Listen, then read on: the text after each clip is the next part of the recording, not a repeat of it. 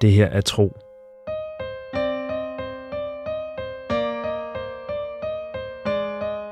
En eventyrlig podcast-fortælling i 55 afsnit.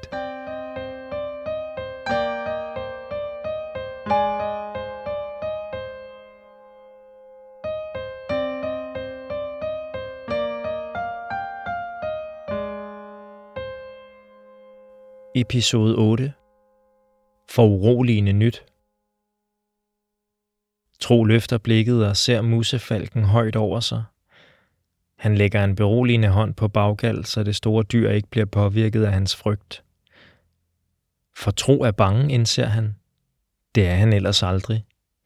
Selv ikke når han er alene på sletterne i hele og halve dage, bliver han frygtsom. Så hvorfor nu? Er det fordi, han har været nervøs for, hvad musefalken vil fortælle ham, når den vendte tilbage? Hvilke nyheder den bringer med sig om lærsnuderne og slettens andre dyr? Ja, kan tro mærke. Men der er også en anden årsag, for han havde ikke mærket den. Musefalken må have søgt efter ham med sine skarpe øjne og opdaget ham her sammen med Feras og Baggal. Men Tro havde ikke registreret den. Først da den kaldte, ikke før den hang i luften lige over ham, bemærkede han den. Som om den var blevet anbragt der over hans hoved af en fremmed kraft, og ikke hørte naturligt hjemme på sletterne. Det samme skete, da Tro sidst så musefalken ved de huletræer. Der opdagede han heller ikke fuglen, før den befandt sig lige over ham. Og han blev irriteret over sin egen barnagtighed, fordi han havde leget og badet og ikke lagt ordentligt mærke til naturen omkring sig for indtil dette øjeblik vil Tro have svoret på, at han altid vidste, hvilke dyr der var i nærheden, og at en musefalk på vej i hans retning ville være en del af hans bevidsthed længe før han kunne se den med det blotte øje. Men nu bliver han klar over, at intet er, som han har været vant til. Er det en af dine venner, spørger Feras, mens musefalken kredser over dem i brede cirkler. For hver runde kommer den nærmere, indtil den er tæt nok på til at lægge an til landing. Tro vil svare Firas, men hans stemme er en tør kvækken. I stedet nikker han blot og strækker armen ud. Den store fugl skriger igen og lander. Ikke i et voldsomt dyk, men stadig med stor fart, og Tro giver et lille støn fra sig, da han mærker vægten fra dens krop og de skarpe kløer, der prikker små huller i huden på hans arm. Han tvinger sig dog til at være rolig og stryger fuglen over dens fjer, mens han taler lavmældt til den. Mens han får kontrol over sit eget åndedræt, mærker han, at også musefalken falder til ro.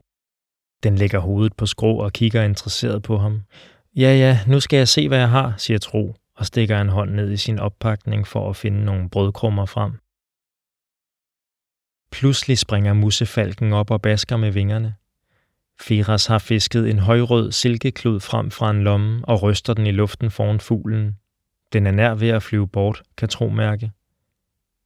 Du skal ikke være bange, siger Tro til fuglen, mens han langsomt træder et par skridt væk fra den omrejsende handelsmand og hans store dyr, som begge må virke fremmedartede for musefalken. Feras tørrer sveden af sin skaldede isse. Der er ikke mere brød, men Tro finder nogle tørrede frugter og tilbyder dem med flad hånd. Fuglen prikker til et sødbær med næbet, men spiser ikke. Du har fået kød siden i går? Falken stryger sin hovedfjer mod Tros fingre. Du fandt mus, nær skovene. Du skal nok klare den, siger Tro. Det er en hund. Men hun har ingen unger, for så havde hun aldrig bevæget sig så langt væk fra ynglepladserne på den anden side af de huletræer, som helt til de store skove. Skovfolkets skove tilføjer Tro i sit stille sind. Musefalken får normalt et kul unger under forårsmånen, og hannen og hunden skiftes til at flyve fra reden for at jage mus til dem. I løbet af somrene vokser ungerne sig stærkere, og allerede under efterårsmånen tager de med de voksne falke på jagt. Det er usædvanligt, at en voksen hund ikke har fundet en mage og ligget på æg under den sidste vintermåne. Tro må sørge for at se til musefalkenes ynglepladser og sikre sig, at alt er, som det skal være. Men først må han vide besked med lærsnuderne.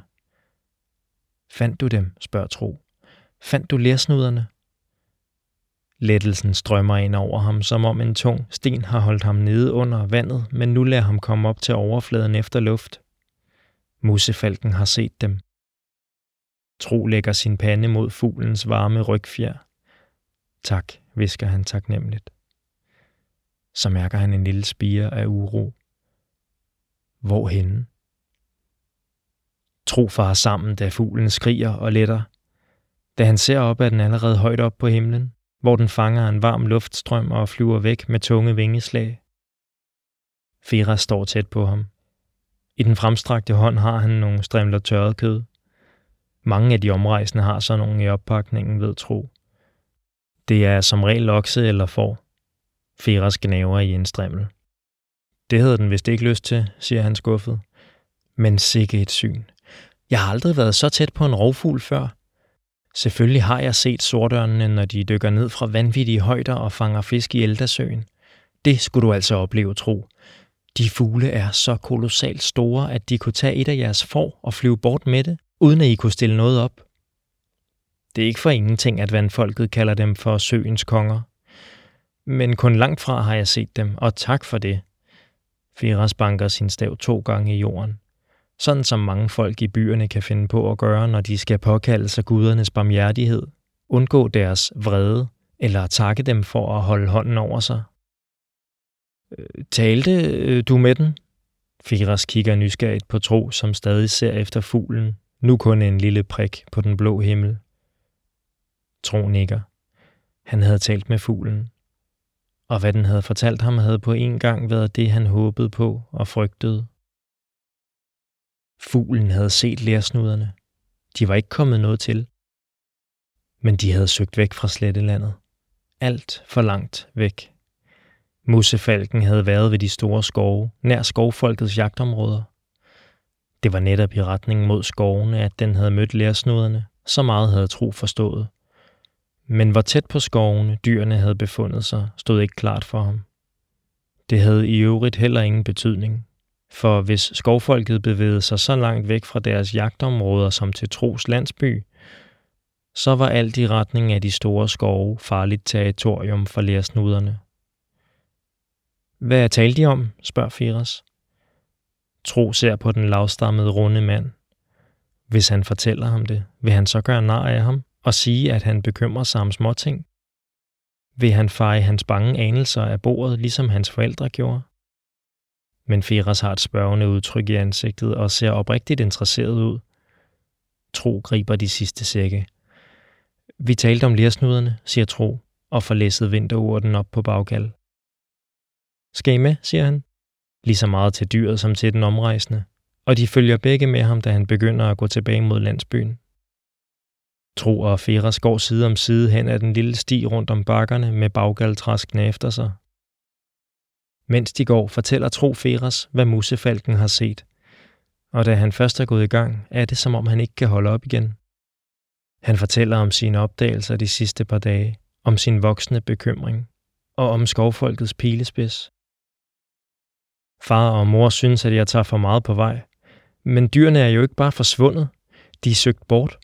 Og det må der være en grund til. Jeg kender den bare ikke, siger Tro. Omkring dem står heden ned fra oven og stråler op fra jorden. Feras fisker sit røde tørklæde op fra en af den stribede skjortes lommer og tager det på hovedet for at skærme isen mod solens stråler. Hvor godt kender du skovfolket? spørger Tro ham. Feras griner. Det er det samme som at spørge mig, hvor godt jeg kender himlen eller vandet. Tro, der er adskillige stammer af folk i de store skove mod øst. Deres område strækker sig helt fra Eldasøen til Klippelandet, hvor floden Pau har sit udspring. Hvis du plukker to skovfolk ud fra to forskellige stammer langt fra hinanden, vil de sandsynligvis have lige så meget til fælles, som hvis du stillede folk fra sletterne og folk fra skovene op, side om side. Men de har da deres guder til fælles, indvender tro. De dyrker de samme guder, og det adskiller dem fra andre folk. Det er rigtigt, indrømmer Feras. Men også her er der forskel på de enkelte stammer. Hos nogle af skovens folk er det især Isiris, de beder til. De afbilder ham som et højt trævæsen med grene som arme og blade som hår. Og de tror på, at han sætter træer og planter i blomst, så de kan leve af skovens frugter, bær, urter og svampe. Andre skovfolk dyrker især Alvadora, jagtens gudinde, og tror på, at hun skænker dem rigt bytte og holder ulykkerne borte, når de er på jagt. Tro kan ikke lade være med at gyse ved tanken. Har du besøgt dem? Dem, der dyrker jagtens gudinde, spørger Tro. Alva... Alvadora, siger Feras. De skærer skulpturer af hende ud af væltede træer. Nogle gange giver de hende fire ben og en hjorts bagdel, så hun kan bevæge sig lige så hurtigt som de dyr, hun jager. Hun kan endda også have fire arme. To til at holde en langbue, og to andre med hver sit spyd, klar til at blive kastet mod et bytte. Feras holder armene op og udstøder en væsende lyd mellem tænderne. Tro mærker endnu en gang ubehaget.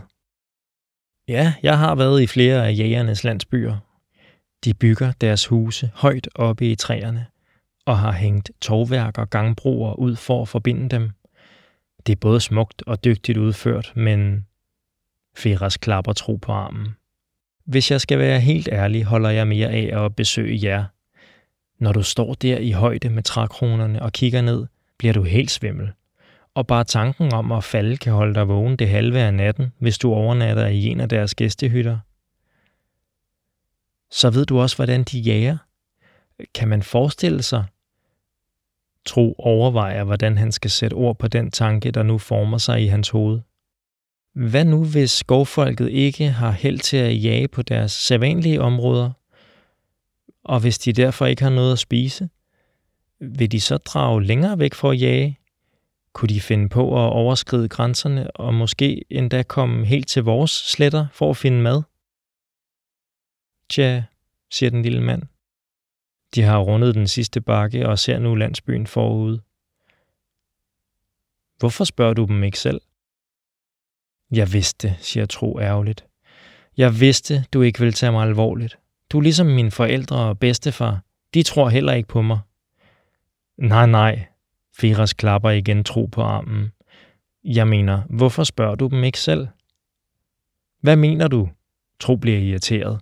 Han kender der ikke nogen skovfolk, han kan spørge, og det ved den mangefarvede lille mand udmærket godt. Jeg mener, griner Firas. Hvorfor spørger du dem ikke selv?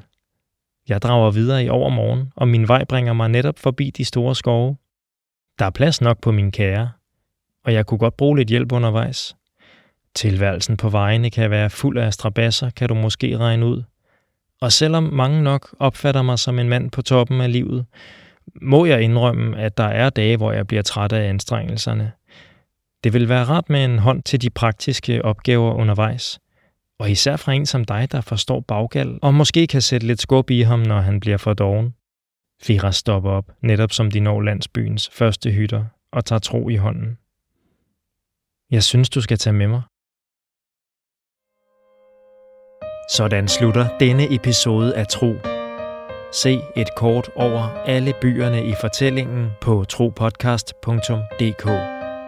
Her kan du også se Christian Funders flotte illustrationer.